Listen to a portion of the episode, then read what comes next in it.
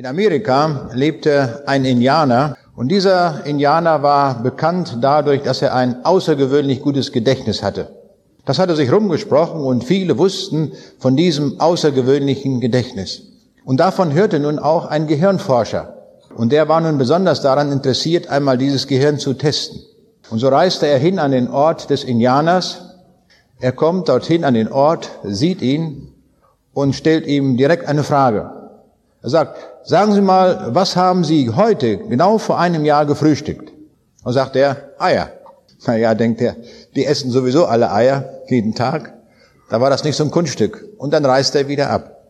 Aber es kam so hin, dass er genau ein Jahr später wieder dort an dem Ort war. Und so dachte er, jetzt muss ich noch einmal dem Indianer sprechen. Er traf ihn, ging schnurstracks auf ihn zu und sagte, aber wie? Sagt er, weich gekocht. Da hatte er den Test mit dem Gehirn. Es war offenbar ein Superlativ, vielleicht ein Weltsuperlativ dieses Gehirns. Wir wollen ja heute auch über Superlative nachdenken. Viele Superlative finden wir in dem sogenannten Guinness-Buch und da finden wir auch so ganz merkwürdige Rekorde. Da steht zum Beispiel drin von dem Mann, der den Weltrekord hält im Hühnchenessen. Das ist Edward Abram Miller aus Oakland in Kalifornien. Er verputzte 27 908 Gramm schwere Hühnchen. Also was muss der für einen Magen haben?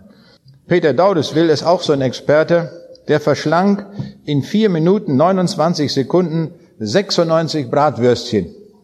Und noch einer, der dort genannt wird im Lexikon der Superlative, der schnellste Barbier ist Jerry Harley.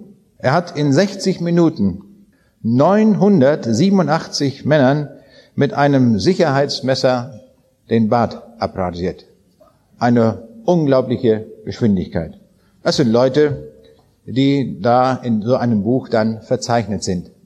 Aber wir wollen heute uns nicht so sehr über das Guinness-Buch unterhalten, sondern wir wollen einen Blick in die Bibel tun. Und wenn wir uns die Bibel anschauen, dann stelle ich fest, da sind auch sehr viele Superlative drin. Und zwar in einer Art, wie wir sie sonst gar nicht vorfinden. Da ist zum Beispiel die Rede von einer super Datenbank. Die Bibel ist ganz modern, hochaktuell. Wir denken, dass wir heute, so jetzt im beginnenden 21. Jahrhundert, je nach Rechnung sind wir ja vielleicht noch im 20. Jahrhundert, das ist eine Frage der Definition, da sagen wir, wir haben Computer entwickelt und Datenbanken und schnelle Rechner, alles Mögliche haben wir gemacht. Aber in der Bibel ist von einer Datenbank die Rede. Das ist die absolut größte Datenbank. Die enthält so viele Daten, wie kein Computersystem der Welt sie enthält. Und davon ist die Rede in Offenbarung, Kapitel 20, Vers 12. Da heißt es, und Bücher wurden aufgetan, und ein anderes Buch wurde aufgetan, welches ist das Buch des Lebens. Und die Toten wurden gerichtet nach dem, was in den Büchern geschrieben steht, nach ihren Werken. Das ist die Datenbank, die einmal zuständig sein wird, auch für uns. Da ist alles verzeichnet. Jede Sekunde unseres Lebens ist dort verarbeitet. Alles steht da drin. Jeden Gedanken, den wir je gedacht haben in unserem Leben, jede Tat, die wir getan haben, wo wir uns auf, aufgehalten haben in diesem Leben. Da steht nicht nur der Geburtsort drin und Geburtsdatum und Körpergröße und vielleicht noch die Schuhgröße. Das sind ganz oberflächliche Daten. Sondern da steht, was wirklich in unserem Herzen vorgeht. Da steht drin, was wir gedacht haben, was wir geglaubt haben, alle diese Dinge sind dort verzeichnet. Und am Ende der Weltgeschichte, wenn das große Gericht Gottes angesetzt wird, dann wird diese Datenbank aktiviert und da wird das gesagt, wo jeder Einzelne vor dem Thron Gottes erscheinen muss. Und dann werden wir danach gerichtet. Wir haben heute eine unvorstellbar große Chance, dass wir in diese Datenbank heute einen ganz speziellen Eintrag machen können, nämlich den Eintrag, der uns zum Himmel bringt. Der Eintrag, wenn da steht, heute am, was ist das Datum heute? Am 28. Oktober im Jahre 2000. Da wurde der Name eingetragen. Mein Name wurde dort eingetragen. Und darum, im Gericht Gottes, wenn das geöffnet wird, dann gehe ich frei durch. Und darum steht heute etwas ganz Großes zur Debatte, dass wir heute diesen Eintrag bekommen in dieses Buch des Lebens, diese größte Datenbank der Weltgeschichte, die Gott selbst angelegt hat und die er führt. Wir wollen noch über einen anderen Mann nachdenken, der mehrere Superlative auf sich vereinigt. Zehn Superlative. Es gibt ja Olympiasieger, die haben vielleicht zwei Goldmedaillen geschafft, manche auch drei, aber dann ist auch schon fast die Grenze erreicht. Jetzt möchte ich von einem Mann reden, der zehn Goldmedaillen bekommen hat. Aber nicht bei der Olympiade, sondern die hat er bei Gott bekommen. Und das ist wichtig. Ein Mann mit zehn Superlativen. Was war das für ein Mann? Sein Name ist Paulus. Und ich nenne uns der Reihe nach zehn solcher Superlative im Leben dieses Menschen. Und da können wir vieles dann daraus lernen. Erste Superlativ, er war der größte Eiferer um Gott in Israel. Es gab in ganz Israel nicht einen Mann, der ein so großer Eiferer war für die Sache Gottes. Das war sein Lebenskonzept. Ich eifere um Gott und tue für Gott alles, was ich tue. Und er war so engagiert in dieser Sache für Gott, dass er davon hörte, dass es Menschen gibt in Israel, die folgen diesem Jesus. Und da hat er gesagt, das kann doch nicht angehen. Ich muss diese Leute zerreißen. Die muss ich verfolgen. Und das tat er dann auch.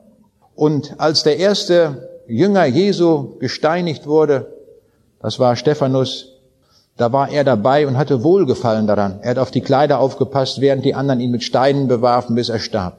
Das gefiel ihm so richtig. Der hatte mal so richtig einen beseitigt von dieser, von diesen Leuten, die da an Jesus glauben.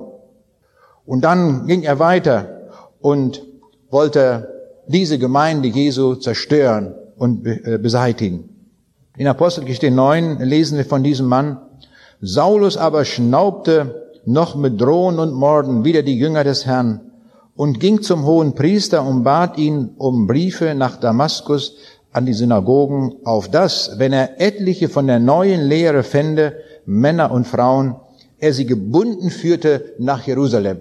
Der hat sich ein Schreiben geben lassen, damit er sich überall ausweisen kann, ich bin der Verfolger Nummer eins dieser Gemeinde Jesu. Die muss weg von dieser Erde. Und warum tat er das? Er war ein Eiferer um Gott. Er dachte, er tut Gott damit einen Gefallen. Er tut Gott einen Gefallen, wenn er diese Menschen ausrottet. Eine unglaubliche Vorstellung, die dieser Mann hatte. Aber was wir sehen, dieser Mann war von einer unvorstellbaren Willenskraft. Der hatte eine Idee und diese Idee verfolgte er. Er ging dieser Idee nach und er setzte sie um, koste es, was es wolle.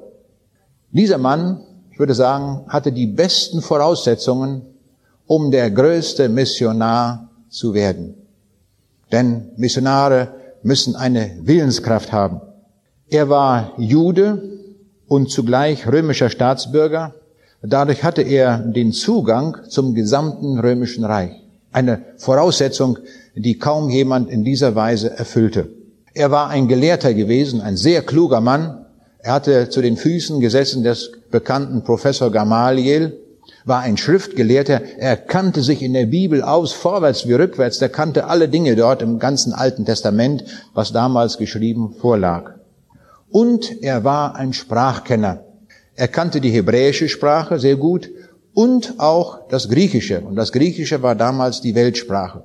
So hatte dieser Mann alles in der Tasche, um der größte Missionar aller Zeiten zu werden. Aber das Entscheidende fehlte ihm. Ihm fehlte die grundlegende Voraussetzung, um Missionar zu sein. Und das war Jesus. Ihm fehlte Jesus. Es gibt Eiferer um Gott, die rennen durch die Straßen und reden von Gott und verbreiten ihre Lehren, ihre Ideen. Sie eifern um Gott und meinen, sie tun Gott einen Gefallen und sie sind selbst überhaupt nicht errettet. Das tun die vielen Sekten, die wir heute in unseren Tagen haben. Die eifern um eine Sache. Ich staune, mit welch einem Aufwand sie das betreiben. Und sie sind letztlich verlorene Leute. Weil sie Jesus nicht in ihrem Mittelpunkt haben und der Jesus nicht ihr Herr ist. Das ist die Tragik solcher Leute. Und das war die Tragik auch dieses Mannes, der hier noch Saulus hieß. Aber jetzt passiert in diesem Leben dieses Mannes etwas ganz Außergewöhnliches. Jesus selbst, der Auferstandene, der am Kreuz war und der auferstanden ist, der erscheint diesem Mann. Lesen wir einmal das, wie es in Apostelgeschichte 9 geschrieben steht. Und als er auf dem Wege war und nahe an Damaskus kam, umleuchtete ihn plötzlich ein Licht vom Himmel und er fiel auf die Erde und hörte eine Stimme, die sprach zu ihm, Saul, Saul, was verfolgst du mich? Er aber sprach, Herr, wer bist du? Der Herr sprach, ich bin Jesus, den du verfolgst. Paulus, von ihm können wir lernen, niemand kann eine geistliche Arbeit tun ohne den Herrn Jesus. Das ist alles Stroh, das ist Fackelwerk, das ist absolut wertlos. Auch wenn wir das für Gott tun. Wir können das, was wir tun, nur im Namen Jesu tun. Und dieses Wichtige, das erfuhr er. Jesus selbst erschien diesem Mann. Und das hat er erkannt und das war sein tiefer Glaube geworden. Er bekehrte sich dort dadurch, als ihm Jesus erschien.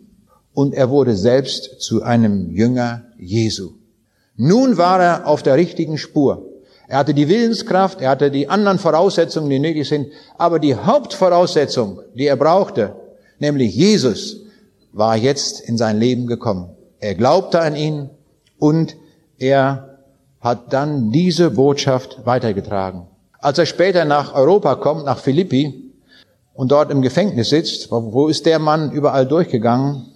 Und da fragt der Gefängniswärter, was soll ich denn tun in meiner Not? Die Gefangenen laufen mir weg.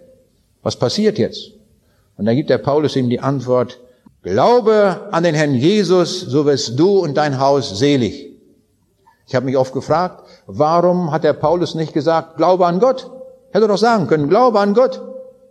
Das tut er nicht. Er sagt, glaube an den Herrn Jesus. Götter gab es genug. In Griechenland hatten die viele Götter. Zeus auf dem großen Olymp und wo überall auf der Akropolis haben die viele Götter verehrt, ja sogar Göttinnen. Alles wurde dort verehrt. Götter hatten die an Mast. Das war überhaupt das Problem nicht. Götter ohne Zahl. Und jetzt kommt der Paulus und ganz entschieden und sagt, alles weg damit. Glaube an den Herrn Jesus. Das ist es. Wenn du an den Herrn Jesus glaubst, dann wirst du und dein Haus gerettet, wenn die auch das annehmen und das auch glauben. Und so sagt er das diesem Mann. Und ich freue mich, in einer Nacht hat dieser Mann das begriffen. Der hat nicht dort 27 Predigten gehört oder sechs äh, Vorträge über irgendein Thema. Das war, hat sich abgespielt nach Mitternacht. Da hat der Paulus dem das erklärt und er sagte, ja, das ist es, der begriff das und dieser Mann bekehrte sich auch zu Jesus. Das können wir lernen. Das ist angesagt, das ist wichtig. Zu Gott kann niemand kommen, es sei denn durch den Herrn Jesus. Und der Jesus hat gesagt, niemand kommt zum Vater, denn durch mich. Das ist in unseren Tagen vielen Menschen ein Anstoß. Wenn man doch diesen Jesus weglassen könnte und nur noch sagen würde, glaub doch an Gott, dann wäre das ja gut. Aber da gibt es solche Leute, die sagen und hämmern immer darauf rum und sagen, es muss der Jesus sein. Das kanadische Parlament, da war es Usus in längerer Zeit, dass man bei der Parlamentseröffnung ein Gebet zu Jesus gesprochen hat. Dann haben sich viele Leute dagegen gewandt, Indianer und Moslems und was es alles so gibt. Da gibt es viele Leute, die an irgendwas glauben, irgendwelche Götter. Und dann haben die gesagt, das kann nicht so sein.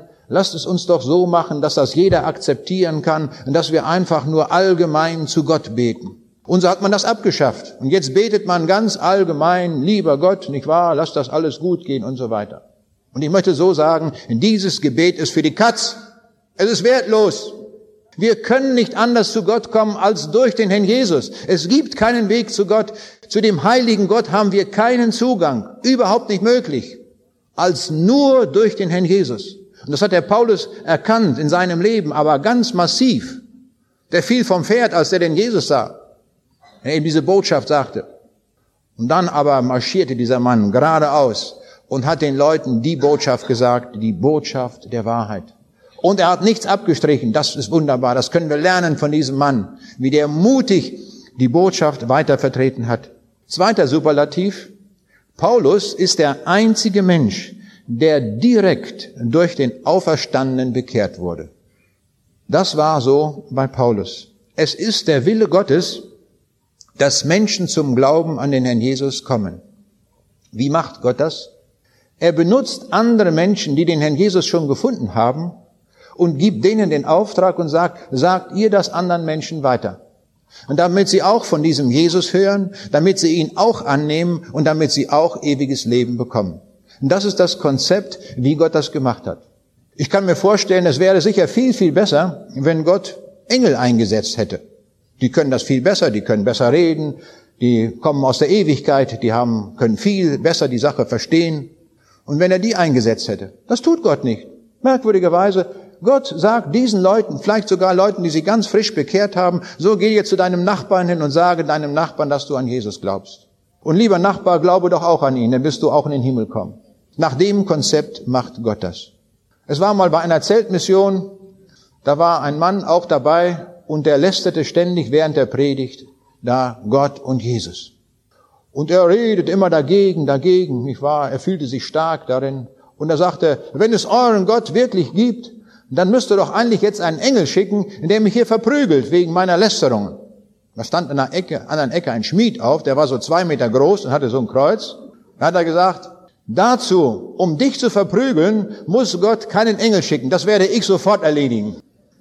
Paulus aber ist die einzige Ausnahme. Und dieser Paulus, ihm wird gesagt, dieser ist mir ein auserwähltes Rüstzeug, dass er meinen Namen trage vor Heiden und vor Könige und vor das Volk Israel. Von Gott ausgesucht, dieser Mann, der eine ganz besondere Person war, den hat Gott berufen. Wir kommen zum dritten Superlativ dieses Mannes, nämlich seine Stellung zu Jesus Christus. Bei Paulus steht Christus wirklich an allererster Stelle. Nichts ist diesem Mann wichtiger geworden. Alles andere ist zweitrangig, drittrangig und alles andere misst er daran und sagt, es ist sogar Schaden. Und das bringt er zum Ausdruck in Philipper 3, Vers 7 bis 8. Aber was mir Gewinn war, das habe ich um Christi willen für Schaden geachtet. Ja, ich achte es noch alles für Schaden gegen die überschwängliche Größe der Erkenntnis Jesu Christi, meines Herrn, um welches Willen mir das alles ein Schaden geworden ist, und achte es für Kot, auf das ich Christus gewinne. Was hat dieser Mann für eine Umbuchung in seinem Leben erlebt? Alle Werte, die er vorher hatte, seine ganze Eiferei um Gott, alles, was er da hatte, hat er alles umgebucht auf Christus hin. Das ist der Wille Gottes auch dass alles auf Christus steht. Christus stand bei ihm auf Platz Nummer eins. Welchen Platz hat Christus in unserem Leben? Das müssen wir uns fragen, auch wenn wir Nachfolger Jesu sind. Steht er wirklich auf Platz eins? Und wenn wir ihm noch nicht folgen, dann sind wir gerufen, heute zu diesem Jesus zu kommen. Denn nur durch ihn ist garantiert, dass wir ewiges Leben haben. Sonst haben wir es nicht. Vierter Superlativ. Paulus ist der größte Prediger für die Juden. Paulus hatte eine ganz besondere Strategie bei seiner Mission. Er ging immer, wo er hinkam, in den verschiedenen Städten in Kleinasien und auch in Griechenland oder wo er hinkam, er ging immer zuerst zu den Juden. Er selbst war ein Jude und er predigte zuerst den Juden. So lesen wir es in Apostelgeschichte 9, Vers 20. Und alsbald predigte er in den Synagogen von Jesus, dass dieser Gottes Sohn sei. Na, jetzt ging's los. Hätte er gesagt, ihr lieben Judengenossen, ich möchte euch irgendetwas erzählen von einem Mann namens Jesus und er ist ein Freund der Armen, ein Sozialrevolutionär, ein guter Mensch und wisst ihr, dieser Jesus, der liebt euch. Hätte er das gesagt, hätten die Juden gedacht, das ist ja prima, so herrlich, wenn das so ist. Aber das sagte Paulus nicht. Er sagt, Paulus sagte, dieser Jesus, das ist der Sohn Gottes. Und dann knallte es. Das passte den Leuten überhaupt nicht. Da haben sie ihn rausgeschmissen. Verprügelt. Was haben sie alles gemacht? Sie haben ihn abgelehnt. Und dieser Paulus, der liebt sein Volk. Er sagt, es kann es nicht sein, dass diese Leute ohne diesen Jesus in die Ewigkeit gehen. Die sind verloren. Sie haben die Botschaft von diesem Jesus gehört und dieser Jesus war im Kreuz, er war vor den Toren Jerusalems gestorben, für die Sünden auch der Juden. Und was tun sie jetzt? Und dann macht Paulus, da sehen wir seine Liebe, die er zu seinem Volk hatte, da macht er einen Handel mit Gott Und er sagte, ich möchte lieber, er sagt von sich selbst, ich möchte lieber verflucht werden und von Christus geschieden sein, meinen Brüdern zu gut. Er will einen Tausch machen, er bietet Gott einen Tausch an, wenn ich doch verloren gehen könnte, Paulus, und dafür mein ganzes Volk dadurch gerettet werden könnte. Aber das geht nicht, das tut Gott nicht. Jeder ist für sich selbst verantwortlich. Jeder muss selbst diese Entscheidung treffen. Das macht Gott nicht. Aber es wird deutlich am Leben dieses Mannes, wie sehr er sein Volk liebte. Und man kann sagen, Paulus liebte und predigte. Und weil er liebte, predigte er. Das ist ein gutes Motiv. Das ist das beste Motiv. Dass wir die Menschen lieben, denen wir die Botschaft sagen. Das hat uns Jesus vorgemacht. Und das hat Paulus auch getan. Vor einiger Zeit, als er noch lebte, der jüdische Professor Pinchas Lapide erhielt in Braunschweig einen Vortrag und ich dachte, da musste man hingehen, was er zu sagen hat. Und er hat sehr viel in seinem Vortrag über Jesus gesprochen. Das hat mich eigentlich fasziniert. Ich denke, es ist ganz großartig, dass ein Jude so viel über Jesus spricht. Und hinterher war eine Zeit des Fragens angesetzt und da habe ich ihm eine Frage gestellt. Ich habe gesagt, ich möchte von Ihnen einmal wissen, wer ist Jesus für Sie persönlich? Sie haben viel über Jesus gesagt, aber neutral. Aber wer ist er für Sie? Und dann hat er überlegt und gab folgende Antwort in mehreren Teilen. Er sagte, für uns Juden ist Jesus ein Prophet. Etwa so wie Jeremia oder Jesaja oder so etwas. Und auf den im Alten Testament verheißenen Messias warten wir Juden noch. Der Messias ist für uns der noch kommende. Dann sagt er, für Sie, die Sie mich das fragen, ist Jesus der Messias, der schon gekommen ist. Ich denke, das wollte ich ja gar nicht wissen, das wusste ich ja. Ich wollte wissen, wer Jesus für ihn ist. Aber dann kam es und er sagte, und nun komme ich der, zu der persönlich gestellten Frage, wer Jesus für mich ist.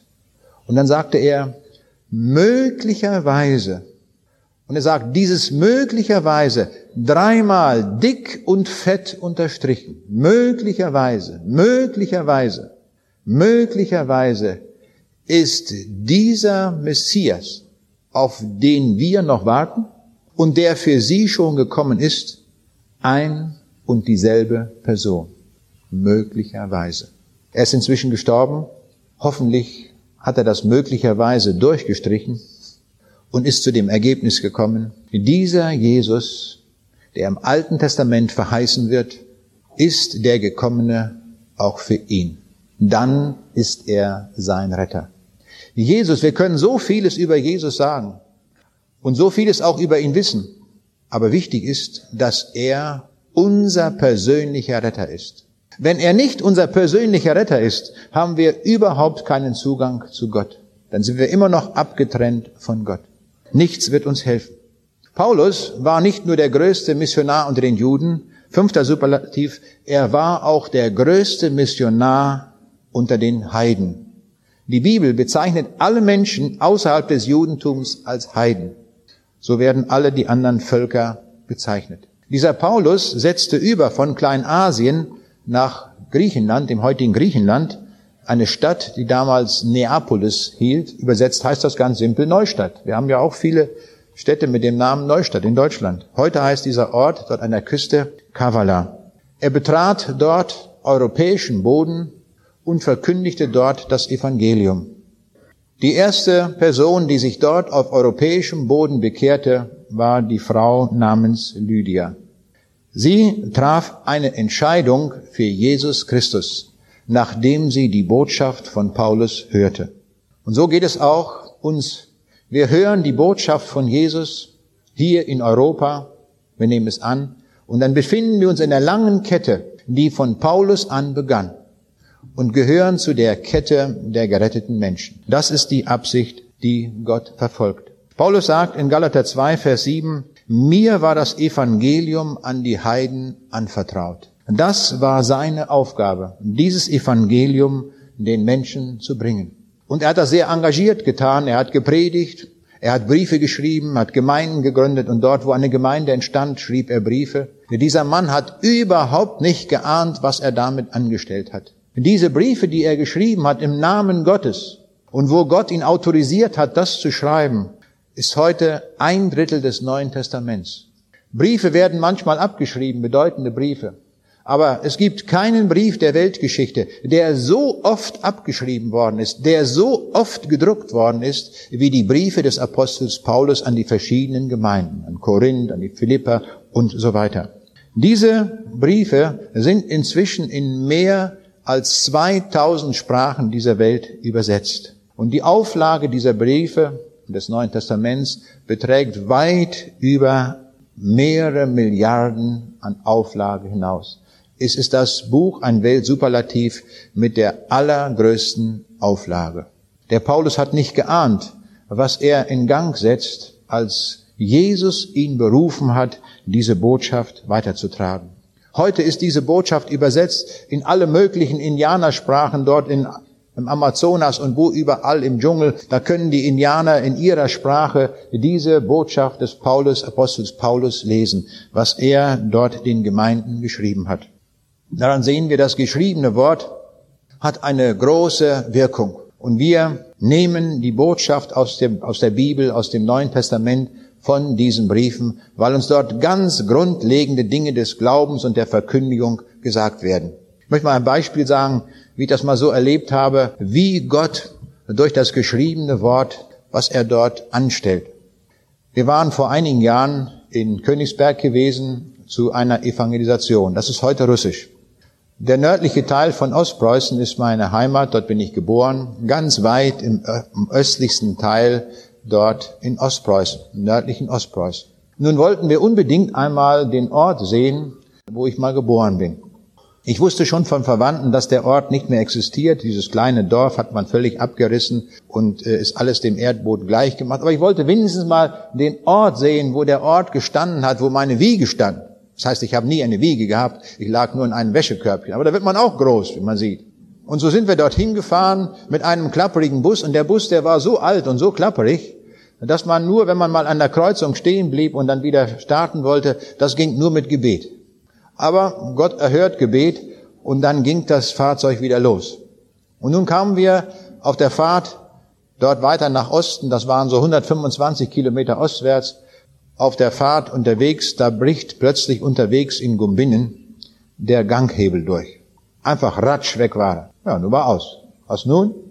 Und nun trafen wir dort auf der Straße einen Russen und der sagte, ich habe eine Bohrmaschine und da können wir einmal da den Ganghebel durchbohren, dann kommt ein Splint rein und dann wird das irgendwie wieder gehen. Das wurde auch gemacht. Wir hatten ja einen Übersetzer mit, der hat das alles dann gemanagt und so ging das dann weiter und dann fuhren wir weiter. Wir kamen dann auch an den Ort hin, dort in Rheineck, weit im östlichen Ostpreußen gelegen. Es war alles nur noch eine Steppe. Und da wurde mir klar, das war mal Heimat gewesen.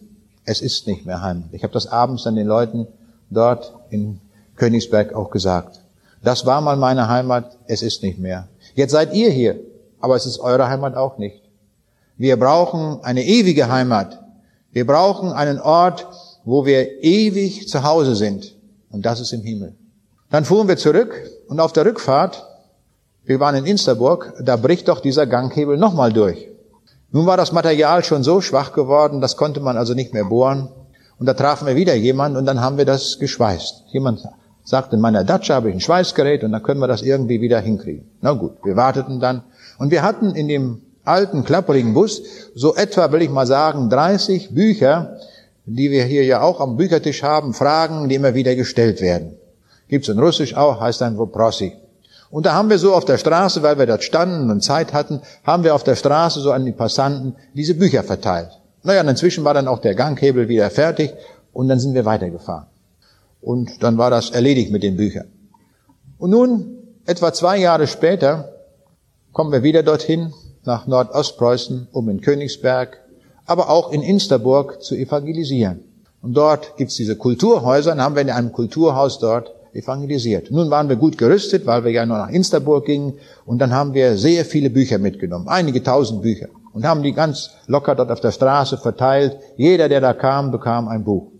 Und auf einmal, wir geben so ein Buch weiter, kommt ein junger Mann die Straße daher und er sagt, das Buch, das habe ich schon. Ich denke, wo kommt, wo, wie kommt hier nach Insterburg so ein Buch hin? Kann doch gar nicht sein. Also meine erste Idee. Und dann holt er das aus der Tasche raus. Er sagt, da ist es. Ich glaub's immer noch nicht. Ich sage, wo haben Sie denn das her? Wie kommt denn hier so ein Buch her? Da sagt er, das haben Sie mir doch gegeben. Da schlägt er vorne die erste Seite auf und da habe ich ihm tatsächlich damals ein Autogramm gegeben auf der Straße. Dann sagt er, ich habe das Buch gelesen und Sie sehen, wie es zerlesen ist. Ich bin dadurch zum Glauben gekommen. Ich habe den Herrn Jesus gefunden. Und heute Abend zu der Veranstaltung, ich bin dabei. Da habe ich mir überlegt, was ist das für eine Mathematik Gottes? Wie handelt Gott eigentlich? Da verteilen wir irgendwo auf der Straße ein Buch und stellen wir mal die Frage, wie groß ist die Wahrscheinlichkeit, wenn wir nach zwei Jahren mal wieder an den Ort kommen, an einer ganz anderen Stelle, wir waren an einer ganz anderer Stelle liegen geblieben mit dem Bus. Wie groß ist die Wahrscheinlichkeit, dass wir einen auf der Straße treffen, der dort vorbeigeht und der sagt, ich habe das Buch bei mir, ich habe es gelesen, ich habe es damals bekommen, von den 30 Leuten da einer, und ich bin zum Glauben gekommen. Ja, das ist Mathematik Gottes. Ich kann das nicht mehr ausrechnen. Ich bin am Ende.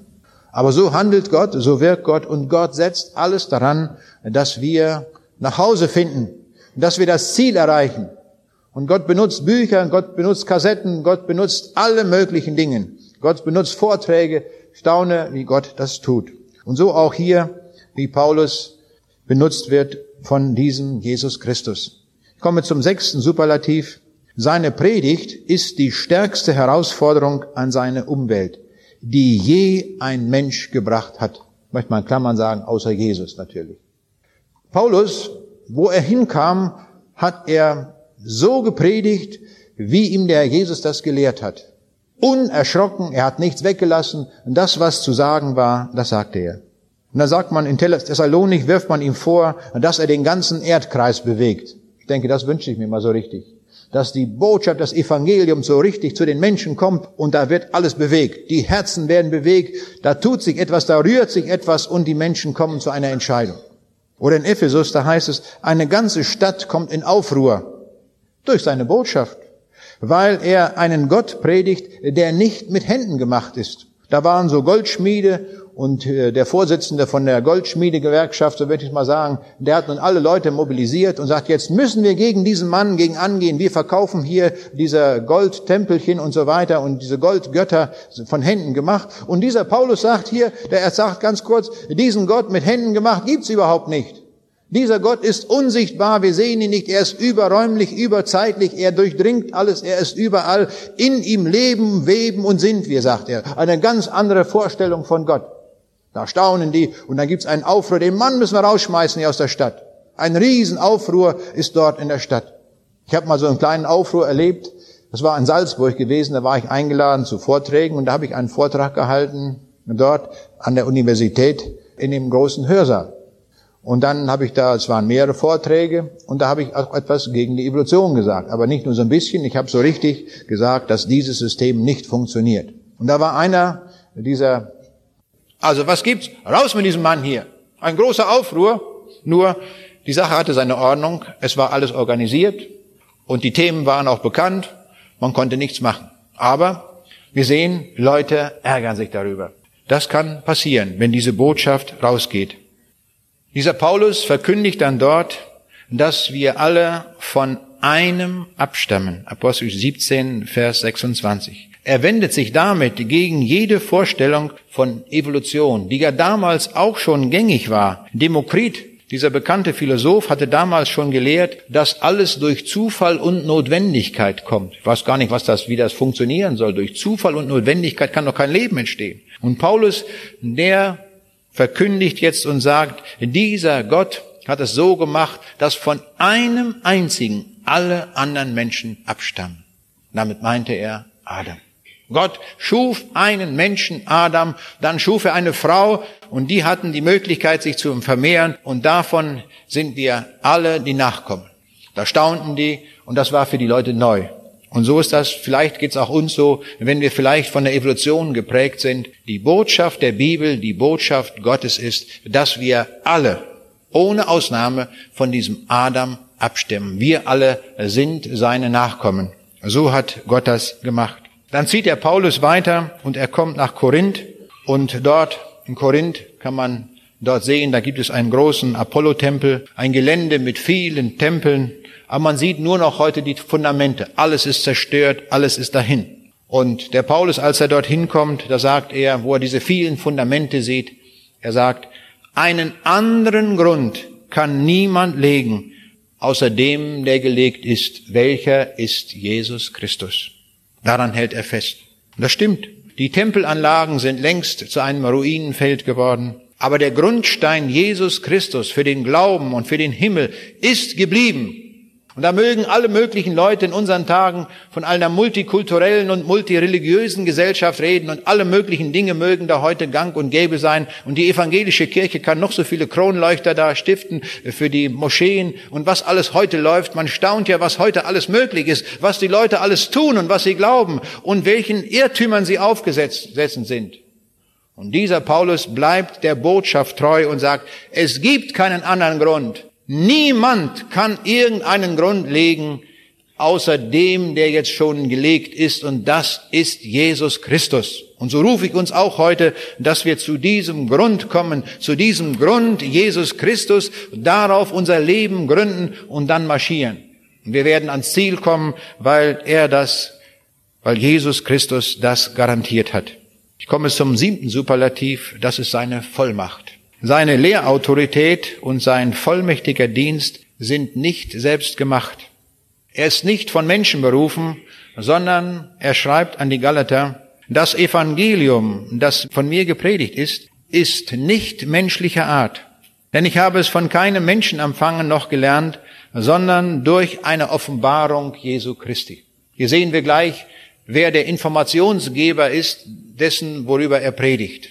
Jesus Christus selbst hat ihn informiert. Daher weiß er das und darum predigt er auch. Paulus verkündigt unerschrocken diese Botschaft und überall im Lande, wo er hinkommt, bekehren sich Menschen zu Jesus Christus. Das ist auch nur möglich, wenn man die Botschaft in ganzer Fülle sagt. Wenn man einen Teil weglässt, wird überhaupt nichts passieren. Gar nichts. Das hat Gott so gemacht. Die Botschaft hat nur dann verändernde Wirkung, wenn sie in ganzer Fülle gesagt wird. Und darum sagt Paulus auch, aber wenn auch wir oder ein Engel vom Himmel euch Evangelium würde anders predigen, als wir euch predigen, der sei verflucht. Das ist ein ganz scharfes Wort, aber das müssen wir bedenken. Paulus sagt also, wenn wir irgendwas an dem Evangelium drehen, irgendetwas etwas anders sagen, dann ist es schon falsch. Das Evangelium ist sehr empfindlich auf eine Veränderung. Und es ist so schlimm, wenn wir da etwas dran verändern, dass wir verflucht sind. Wir sind verlorene Leute, wenn wir es falsch predigen. Mir wird Angst und Bange, wenn ich das sehe, wie viele Theologen in unserem Lande etwas predigen, was mit der Bibel schon gar nichts mehr zu tun hat. Wo sie nur noch in homöopathischer Verdünnung manches dort sagen. Und das Evangelium längst nicht mehr zu hören ist. Das ist eine tragische Sache. Ich bin da traurig darüber, dass wir sowas in vielen Kirchen unseres Landes zu haben. Ich sage ganz bewusst nicht in allen. Das wäre falsch. Aber es gibt es an vielen Stellen. Und dort, wo das Evangelium gepredigt wird, so wie der Paulus das auch getan hat, da sind die Kirchen plötzlich voll, da kommen die Menschen, denn die Menschen suchen Heil und sie suchen Rettung. Und das finden sie nur am Evangelium, woanders ist es nicht zu finden. Und wenn da gelehrt wird zum Beispiel, dass man durch die Taufe in den Himmel kommen kann, dann ist das eine falsche Lehre. Niemand kommt durch eine Taufe, durch eine Kindertaufe oder was auch immer in den Himmel. Wir kommen nur in den Himmel durch eine Bekehrung zu Jesus Christus, wenn wir uns von ganzem Herzen zu Jesus hin entscheiden und sagen, Herr, hier bin ich mit meinem ganzen Leben, mit meinem verluderten Leben oder wie immer das auch ist, oder vielleicht auch noch so gut bürgerlich, trotzdem bin ich verloren. Ich kann der beste Bürgermeister eines Ortes sein, kann sehr viel für die Stadt tun und bin trotzdem verloren, wenn ich noch so viel Gutes tue. Aber wenn Jesus nicht in meinem Herzen ist, bin ich absolut verloren. Das sagt die Bibel. Nichts kann uns retten als nur Jesus allein. Das möchte ich sehr deutlich zum Ausdruck bringen, dass wir das verstanden haben, diesen Punkt. Und darauf legt Paulus Wert. Dieses Evangelium dürfen wir auch nicht einen Millimeter verändern. Aber wenn wir es so sagen, wie es hier von Jesus gelehrt ist, dann wird es Menschen verändern. Und da sehen wir, Jesus sagt, Lukas 10, Vers 16, wer euch hört, der hört mich. Aber das gilt nur, wenn wir die Botschaft des Evangeliums so sagen, wie es im, im Neuen Testament, wie es in der ganzen Bibel geschrieben steht. Das ist die Voraussetzung. Achter Superlativ bei Paulus, seine Stellung zu sich selbst. Da können wir ein Stückchen staunen, wenn dieser Mann von sich selbst redet. Er sagt in Römer 9, Vers 1, ich sage die Wahrheit und lüge nicht. Das hat er von Jesus gelernt. Jesus ist die Wahrheit und Jesus hat ihm gesagt, rede nur die Wahrheit. Und daran hat er sich gehalten. Und er hat gesagt, ich bin der größte Sünder. Manchmal kommen Leute zu mir und sagen, ich habe so vieles in meinem Leben berissen. Da ist so vieles kaputt. Kann ich denn überhaupt noch zu Gott kommen? Bin so ein großer Sünder. Dann sage ich immer, Platz Nummer eins unter den Sündern ist längst besetzt, nämlich durch Paulus. Paulus sagt, ich bin der Sünder Nummer eins. Ich habe die Gemeinde bis aufs Blut verfolgt. Ich bin ein großer Sünder. Aber ich habe Gnade gefunden bei Gott. Er hat mir vergeben und mich sogar zum Missionar gemacht. Das ist möglich. Das kann geschehen. Egal woher wir kommen, herkommen. Vor einiger Zeit hielt ich einen Vortrag an einem Ort, kommt hinterher eine Hure, die also viele, viele Freier gehabt hat. Und sie hat erkannt, wo sie steht. Und da hat sie gesagt, wenn das so ist, dass ich verloren bin, ich komme zu Jesus. Heute. Das ist richtig. Ich sage, ihnen kann alles vergeben werden. Alles. Sie werden durch das Blut Jesu Christi reingewaschen von aller Sünde. Das ist die Kraft des Evangeliums. Sie gilt allen Menschen, egal wo wir herkommen. Und dann wurde ihr alles vergeben. Und das wurde eine, eine Frau, die ist fröhlich geworden. Und diese Frau, die Leute hatten noch, die Männer hatten noch die Telefonnummer. Und dann haben sie angerufen. Und dann hat sie diesen Männern das Evangelium verkündigt. Hat sie gesagt, hier läuft nichts mehr. Ich bin zu Jesus gekommen. Ich habe den Himmel gefunden. Ich habe das Heil gefunden. Und hat den Leuten gesagt, lasst ihr euren Ehebruch. Lasst die Finger davon. Das bringt euch in die Hölle. Bekehrt euch zu Jesus. Ist eine Missionarin geworden, die den Herrn Jesus predigt und weitergibt. Egal, wo wir herkommen, was wir getan haben, wie unser Leben bisher verlaufen ist. Wir dürfen umkehren, wir dürfen neu werden, aber nur unter dem Kreuz Jesu, wenn wir dort kommen. Wir sind eingeladen. Paulus sagt, dass er der größte Arbeiter im Reiche Gottes war. Er sagt, ich habe mehr gearbeitet als sie alle. Das ist schon ein starkes Stück. Ich würde das nie sagen, ich habe mehr gearbeitet. Da sind immer andere, die haben viel mehr gearbeitet. Paulus konnte das sagen. Das klingt nach Eigenlob. Aber er sagt, nicht aber ich, sondern Gottes Gnade, die in mir ist. Die hat's bewirkt. Die Gnade Gottes hat ihn zu einem Arbeiter gemacht, der viel Frucht für das Reich Gottes gebracht hat. Darum konnte dieser Mann sich selbst als Vorbild hinstellen, was ich mir nie zutrauen würde. In Galater 4, Vers 12 sagt er, werdet doch wie ich, glaubt wie ich, arbeitet wie ich, seid in der Fürbitte für andere Menschen wie ich, tut das so. Und er ist wirklich ein Vorbild. In Apostelgeschichte 24, Vers 14, da sagt er, ich glaube allem, was geschrieben steht. Ein wunderbarer Satz. Ein ganz klarer Satz. Können wir das alle nachbuchstabieren? Können wir das wirklich so sagen? Können wir wirklich sagen, ich glaube allem, was geschrieben steht, der ganzen Bibel? Oder geht das irgendwo los? Ja, aber beim Schöpfungsbericht, da muss man ja noch das machen und hier, da muss man aber das. Und dann gibt's ja noch so viele Religionen, das muss man ja auch noch berücksichtigen. Dann geht das aber los. Wir haben viele aber. Dann sind wir nicht an der richtigen Stelle. Paulus sagt uns, er glaubt allem, was geschrieben ist, denn es ist alles von Gott. Gott ist der Autor der Bibel. Es gibt drei Autoren der Bibel. Gott selbst, Gott der Vater ist der Autor der Bibel. Wie wir eben gehört haben, Jesus Christus, er hat empfangen durch eine Offenbarung Jesu Christi und der Heilige Geist. Drei Autoren. Und diese drei Autoren haben Menschen bevollmächtigt, das zu sagen und zu schreiben, was wir in der Bibel vorfinden. Das ist das Wesen der Bibel. Und alles andere, was sonst noch geschrieben ist, alle möglichen sonstigen Bücher, haben nicht den Rang, den die Bibel hat. Denn nur das, das ist das einzige Buch, das von Gott autorisiert ist als das Wort Gottes. Alles andere liegt weit, weit hinten an. Doch ist es nützlich, auch Bücher zu haben, die den Inhalt der Bibel weitergeben, die, die die Botschaft der Bibel erklären. Das schon. Aber die Bibel ist und bleibt die Quelle. Und die Bibel ist der Maßstab zur Beurteilung aller Dinge. Und das sagt uns Paulus hier. Er sagt, ich glaube allem, was geschrieben steht. Und so glaubte er von der ersten Seite an alles, was dort steht. Dieser Mann kann um Jesu willen alles ertragen. Als der unterwegs war, da wurde der nicht so gut versorgt wie ich hier. Ich kriege morgens ein wunderbares Frühstück, Mittag ein herrliches Mittagessen, mir geht's gut, ein Bett ist bereit. Was habe ich gut hier? Ich werde noch lange dann zurückdenken, wie gut es mir hier geht. Der Paulus hat es nicht so gehabt. Da war kein Frühstück reserviert für ihn. Und ob der ein Abendessen bekommen hat, das hing mehr oder weniger von, von, davon ab, wo er gerade hinkam, ob da Leute waren, die ihn versorgt haben. Wir waren unterwegs mit dem Bus, eine Tour auf den Spuren des Apostels Paulus, natürlich wunderbar im klimatisierten Bus, nicht wahr, dass wir die Sonne auch ertragen konnten. Ja, der Paulus hat das nicht gehabt, der ging zu Fuß nicht wahr? Und lief dort von Ort zu Ort, aber mit einem Marschkompass in der Tasche und sagte, ich muss den Leuten das Evangelium sagen, damit sie das ewige Leben finden. Was hat der Mann alles ertragen? In Philippa 4 beschreibt er uns das. Ich habe gelernt, mir genügen zu lassen, wie ich's finde. Ich kann niedrig sein, ich kann hoch sein. Mir ist alles und jedes vertraut. Ich kann beides, satt sein und hungern, beides, übrig haben und Mangel leiden. Ich vermag alles durch den, der mich mächtig mag, Christus. Durch Christus vermag er alles. Ja, den brauchen wir. Diesen Jesus brauchen wir in unserem Leben, der uns das alles ermöglicht.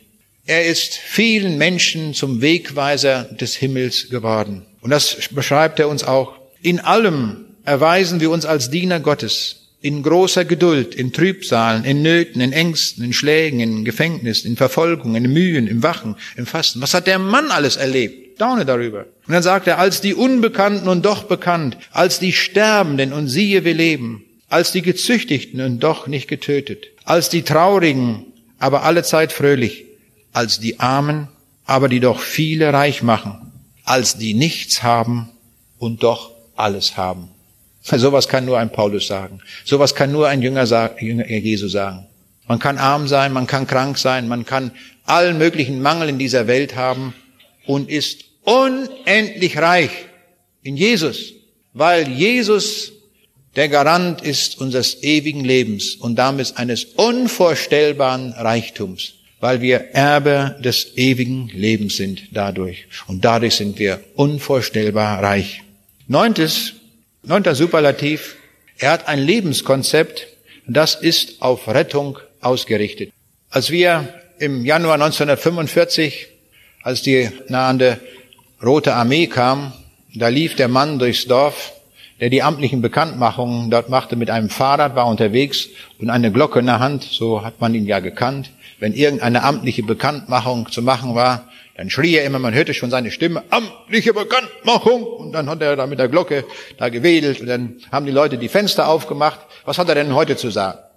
Und einem Mal, das war das letzte Mal, wie er durchs Dorf ging, aber jetzt nicht mehr so mit lapidarer Stimme. Jetzt sagte er, rette sich wer kann. Die Rote Armee ist da. Das war eine Botschaft.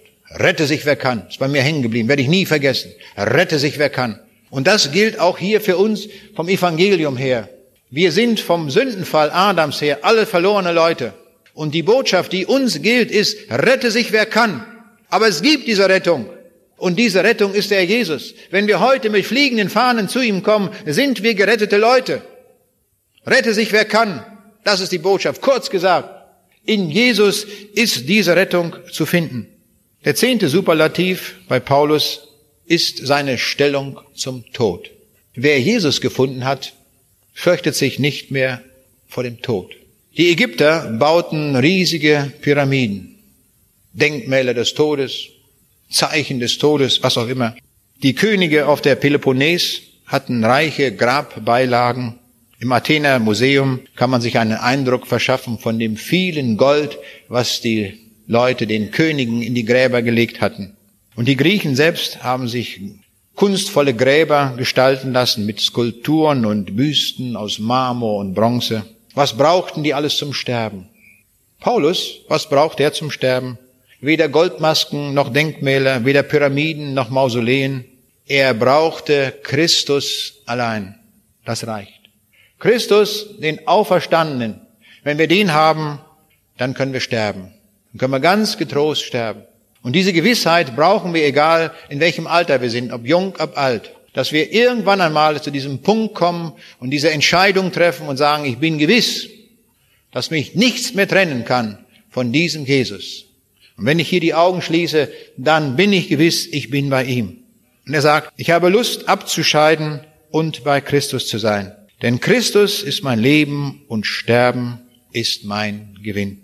Und er sagt im Römerbrief, denn ich bin gewiss, dass weder Tod noch Leben, weder Engel noch Fürstentümer noch Gewalten, weder Gegenwärtiges noch Hohes noch Tiefes noch keine andere Kreatur kann uns scheiden von der Liebe Gottes, die in Christus Jesus ist, unserem Herrn.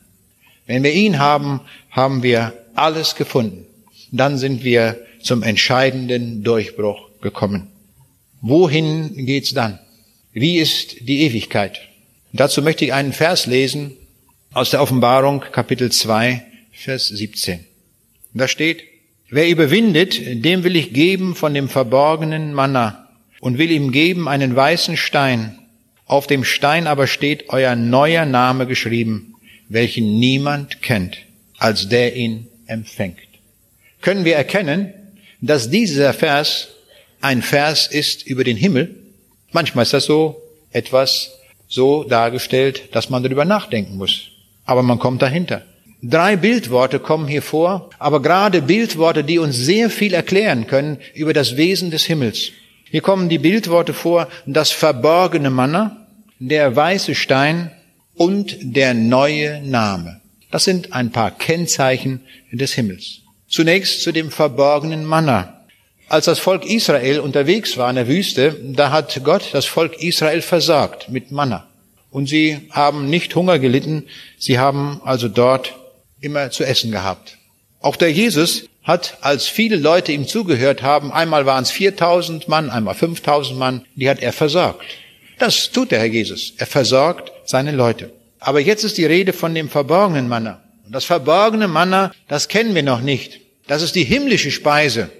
Und diese himmlische Speise ist nicht vergleichbar mit Gänseschenkel und Rotkohl oder Eisbein mit Sauerkraut oder Nudelgericht oder sonst was, sondern das ist etwas ganz Spezielles, das ist eine himmlische Speise. Es ist eine unaussprechliche Speise, die können wir noch gar nicht beschreiben. Es ist ein Wohlgeschmack, wie wir es uns überhaupt nicht vorstellen können, aber das wird im Himmel sein. Die Bibel sagt uns in 1. Korinther 2, Vers 9, was kein Auge gesehen hat und kein Ohr gehört hat und in keines Menschen Herz gekommen ist, was Gott bereitet hat denen, die ihn lieben. Wenn wir im Himmel angekommen sind, da werden wir etwas sehen, was wir in dieser Welt noch nie gesehen haben. Und wir werden etwas hören, was wir noch nie, was noch nie in unsere Ohren eingedrungen ist. Ich bin begeistert von dem Chor, der die Lieder singt. Ich bin begeistert von den Musikstücken, die hier gespielt werden. Und doch muss ich sagen, im Vergleich zu dem, was die Bibel mir sagt, im Himmel wird das unvergleichlich schöner sein noch. Da werden wir etwas hören, was wir nie gehört haben, in keinem Konzert, nirgendwo, bei keiner Schlussfeier der Olympiade oder was auch immer, wo man sich Mühe gibt, die größten Dinge aufzuführen. Nie haben Menschen so etwas auf dieser Erde gesehen. Das hat Gott bereitet für uns im Himmel. Und, wie wir hier aus diesem Text lesen, vom verborgenen Manna, es wird uns eine Speise gereicht werden, sowas haben wir noch nie gegessen. Also im Himmel, schließlich daraus, wird gegessen. Und der Jesus hat auch gesagt, dass getrunken wird. Er hat ja gesagt, er wird mit den Jüngern nicht wieder trinken von diesem Gewächs des Weinstocks, bis er es tut im Hause seines Vaters, in seines Vaters Reich im Himmel. Also davon gehe ich ganz klar aus, dass das sein wird. Dann ist die Rede hier von einem weißen Stein, eine ganz besondere Bedeutung, die uns hier gezeigt wird, in Anknüpfung an eine Realität, wie sie damals zur Zeit des Altertums war. Der weiße Stein hatte mehrere Bedeutungen. Wenn im Altertum eine Gerichtsverhandlung war, dann gab es entweder am Ende der Verhandlung einen weißen Stein oder einen schwarzen Stein. Der schwarze Stein war Verurteilung. Das konnte einen Kopf kosten. Oder es war der weiße Stein und das bedeutete Freispruch. Und hier haben wir ein Bild für den Himmel. Wenn wir den weißen Stein bekommen, dann sind wir freigesprochen. Das heißt Freispruch von aller Schuld, aller Sünde, Eingang zum Himmel. Freispruch. Das ist angesagt. Das ist mit dem Wort ausgedrückt. Beim Sport war es üblich, wenn die Leute große Siege bekommen hatten, dann bekamen sie auch einen weißen Stein und dieser weiße Stein befähigte dazu, dass man bei anderen großen Sportveranstaltungen kostenlos eintreten konnte. Das war also ein Freifahrtschein. Um in diesem Bild zu bleiben, wenn wir den weißen Stein haben, haben wir den Freifahrtschein zum Himmel. Den brauchen wir. Wir brauchen diesen weißen Stein. Und eine dritte Bedeutung hatte dieser weiße Stein. In der Antike war es so, wenn jemand Gäste bekam, dann wurden Gäste, die man ganz besonders schätzte und die man ganz besonders willkommen heißen wollte, denen gab man, wenn sie kamen, einen weißen Stein. Dann wussten sie, sie sind in ganz besonderer Weise geehrt und angenommen und sehr, sehr herzlich willkommen. Und dieses Bild braucht der Jesus hier in der Offenbarung und sagt, dieser weiße Stein zeigt uns an, wir sind herzlich willkommen zum Himmel. Ganz besonders herzlich willkommen. Das wird damit ausgedrückt. Und dann ist noch die Rede hier von dem neuen Namen. Wie ist das eigentlich in unserer Welt mit Namen? Wir Menschen kann man sagen, das gilt wohl so durchweg. Wir sind angelegt auf Ehrung, auf Anerkennung. Und wenn wir uns in dieser Welt anschauen, wie viel Anerkennung, wie viel Ehrung wird da getrieben? Beim Militär gibt es Orden und Ehrenzeichen, aber nicht nur dort, auch beim Schützenverein. Überall kriegt man eine Plakette und einen Orden, den man sich da umhängt. Tapferkeitsauszeichnungen gibt es, in der Wissenschaft gibt es Nobelpreise, dann gibt es den Friedenspreis des deutschen Buchhandels, alles solche Preise, solche Ehrungen, wo man sagt, ganz großartig, wie du das gemacht hast, das kannst du dir übers Bett hängen oder im Wohnzimmer oder wo auch immer, oder kannst du das einrahmen lassen. Immer ist da der große Bedarf auf Ehrungen. Und darum gibt es einen Ehrenbürger der Stadt, es gibt die Ehrendoktorwürde, der Ehrenpräsident und der Ehrenvorsitzende. Alles ist auf Ehrung und Ehrung und so weiter angelegt. Und das gibt es im Sport, das gibt es sogar in der Schönheit. Da werden Schönheitsköniginnen gewählt und sie kriegen eine Schärpe umgehängt. Und da heißt es, das ist Miss Germany oder Miss World. Sie werden geehrt und anerkannt. Dann gibt's eine Weinkönigin, die kriegt eine Weinkrone auf. Auch wieder eine besondere Auszeichnung. Alles wird da in besonderer Weise getan. Und wenn wir uns umschauen bei den Königinnen und Kaisern dieser Welt, wie hießen sie denn? Karl der Große, natürlich, nicht der der kleine Pipifax, der Große. Friedrich der Große.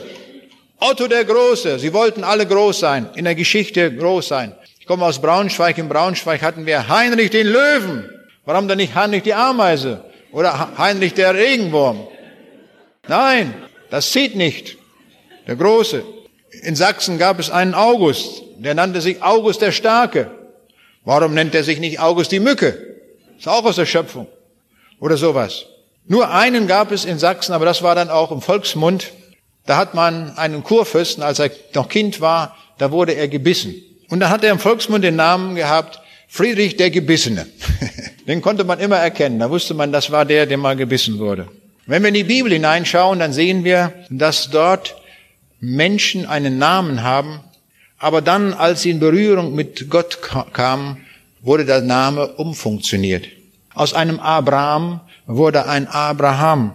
Aus einem Jakob, ein Betrüger, ein Gauner, sondergleichen, da wurde ein Israel, nachdem der sich bekehrt hatte. Aus einem Saulus, von dem wir so viele gehört haben, wurde ein Paulus. Eine ganz grundlegende Veränderung, obwohl er nur ein Buchstabe geändert ist. Und zu Petrus sagt Jesus, du bist, wirst Kephas heißen, du wirst Fels heißen, weil du die Botschaft hinein, hinaustragen wirst und du wirst das in großem Mut weitersagen.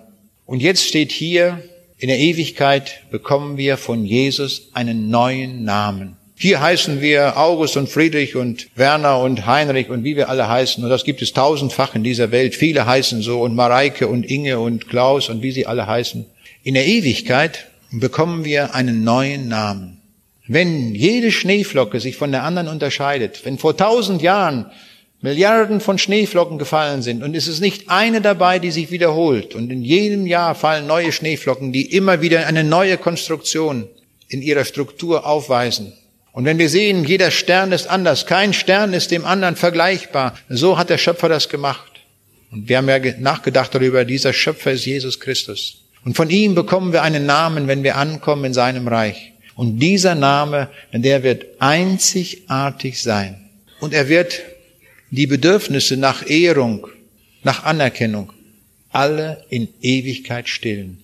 Niemand wird mir sagen, ich brauche mehr Anerkennung, ich brauche mehr hervorgehoben zu sein. Wir werden durch einen solchen Namen in einer Weise von dem Herrn Jesus geehrt in der ganze Ewigkeit. Und dieser Name wird einmalig sein. Er wird ganz genau unsere Persönlichkeit charakterisieren, wer wir sind. Das wird festgehalten. Und da diesen Namen erhalten wir von ihm persönlich, von Jesus Christus. Und darum kommt es darauf an, dass wir alles daran setzen, dass wir dieses Ziel erreichen, dieses ewige Ziel, das der Jesus uns gezeigt hat. Wo er den Paulus beauftragt hat, geh hinaus in alle Welt und predige diese Botschaft. Und nun sind wir alle eingespannt in diesem Prozess und geben diese Botschaft weiter und laden immer wieder Leute ein, kommt doch mit, kommt doch mit zum Himmel. Wollt ihr denn in die Hölle gehen? Es gibt nicht zwei andere, gibt keine anderen Wege. Und die Bibel sagt, vom Sündenfall sind wir verlorene Leute. Wir müssen ganz bewusst runtergehen von der breiten Straße, dass wir das ewige Leben finden. Das ist ein Willensprozess, das ist eine persönliche Entscheidung und die Bibel nennt das eine Bekehrung zu Jesus Christus. Das muss ein Tag in unserem Leben sein, wo wir sagen, ich tue das, ich komme jetzt, hier bin ich. Ich habe in Braunschweig eine Evangelisation gehabt in der Stadthalle und da war, waren viele Leute gekommen an dem einen Abend und da ist ein Mann, der sitzt da, der 70 Jahre alt und er sagt, ich kann nicht kommen. Er war zur Nachversammlung gekommen. Er sagt, ich kann nicht. Ich sage, warum nicht? Er sagte, vor mir ist das wie eine hohe Mauer und ich komme nicht über die Mauer weg. Und dann fragte ich, ich habe ihm eine Frage gestellt. Ich habe gesagt, wollen Sie über diese Mauer rüber? Wollen. Ich habe nicht gesagt können. Ich sage, wollen Sie? Er sagt, ich will. Ich sage, dann gebe ich jetzt Ihnen die Garantieerklärung, Sie werden heute über diese Mauer springen. Noch gar nicht etwas gesagt wie. Sie werden, habe ich gesagt. Aber nur, wenn Sie sagen, ich will. Dann habe ich den Weg zu Jesus erklärt mit wenigen Stellen der Bibel, mit Worten Jesu, wie das geht. Und dann haben wir gebetet. Ich habe denn das vorgebetet. Und er hat das nachgebetet, Satz für Satz. Und auf einmal, als wir mit dem Gebet fertig waren, da guckt er mich an. Ich merkte, seine Augen strahlten. Ich sag, wo sind Sie? Er sagt, ich bin über die Mauer gesprungen. Ich bin drüben. Alles klar. Immer wenn wir uns am Sonntag dann im Gottesdienst getroffen haben, hat er immer die Mauer angesprochen. Er sagt, weißt du noch, damals, wo ich vor der Mauer stand und nicht rüber konnte, was bin ich froh, dass ich über die Mauer gesprungen bin. Wunderbar gelandet und ich habe jetzt meinen Herrn gefunden. Dieser Mann hat dann mit 80 nochmal geheiratet. Der hat Schwung gehabt. Mit Jesus. Voran. So geht das. Da wird ein Leben neu. Wenn jemand zu Jesus findet. Ich erzählte neulich diese Geschichte von diesem Mann der nicht über die Mauer sprang, hatte woanders eine Evangelisation und gleich, wo ich hochgehe in die Nachversammlung, da sitzt schon, bevor ich dorthin komme, ein Ehepaar. Und ich frage dann so, wenn die Ersten da sind, ich sage, warum sind sie gekommen? Da sagt er, es wird Zeit. Ich sage, das ist richtig, das ist immer richtig, es wird Zeit. Und dann erklärte die Frau das mir näher. Da sagte sie, ja, mein Mann ist 70 und ich habe mich mit 19 Jahren bekehrt. Dann habe ich diesen Mann geheiratet. Und der war so hart und so versteinert, er hat das Evangelium nicht angenommen. Und heute, wo er diese Geschichte hört von diesem 70-Jährigen, der gesprungen ist, heute will er springen. Und da sagt er, ich bin gekommen zum Springen. Ich sage, wunderbar. Heute wird gesprungen. Heute ist Sprungtag. Und das gilt auch für uns. Heute springen wir, ich muss mal so ausdrücken, heute springen wir in die Ewigkeit. Dass wir die Gewissheit des ewigen Lebens haben, darauf kommt es an.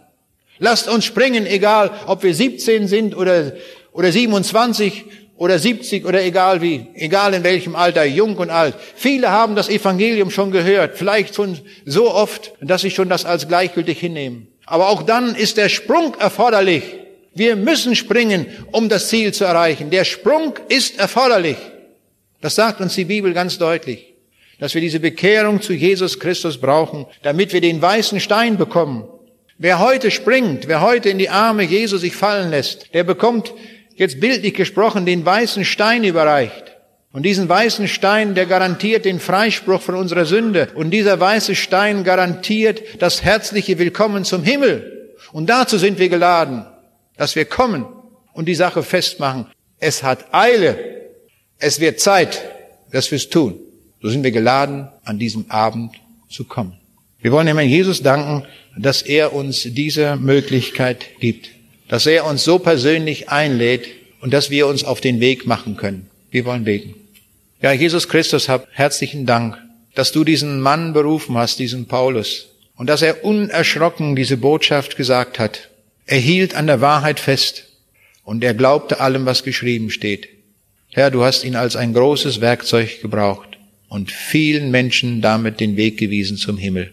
Herr Jesus, und heute rufst du auch, heute rufst du auch Menschen, die zu dir kommen, denen du das ewige Heil anbietest, weil nur du allein der Retter bist und weil nur du allein dieses ewige Leben anbieten kannst, weil du allein der Verfüger bist über den Himmel. Darum brauchen wir dich. Herr Jesus, so hilf einem jeden, dass wir uns heute auf den Weg machen und an diesem Angebot des weißen Steins nicht vorübergehen, dass wir eingetragen werden in deiner Datenbank, dass dieses Datum drinsteht, wo wir uns bekehrt haben zu dir, Jesus Christus. Hab Dank dafür und hilf einem jeden, diesen Schritt, diesen notwendigen Schritt zu tun. Amen.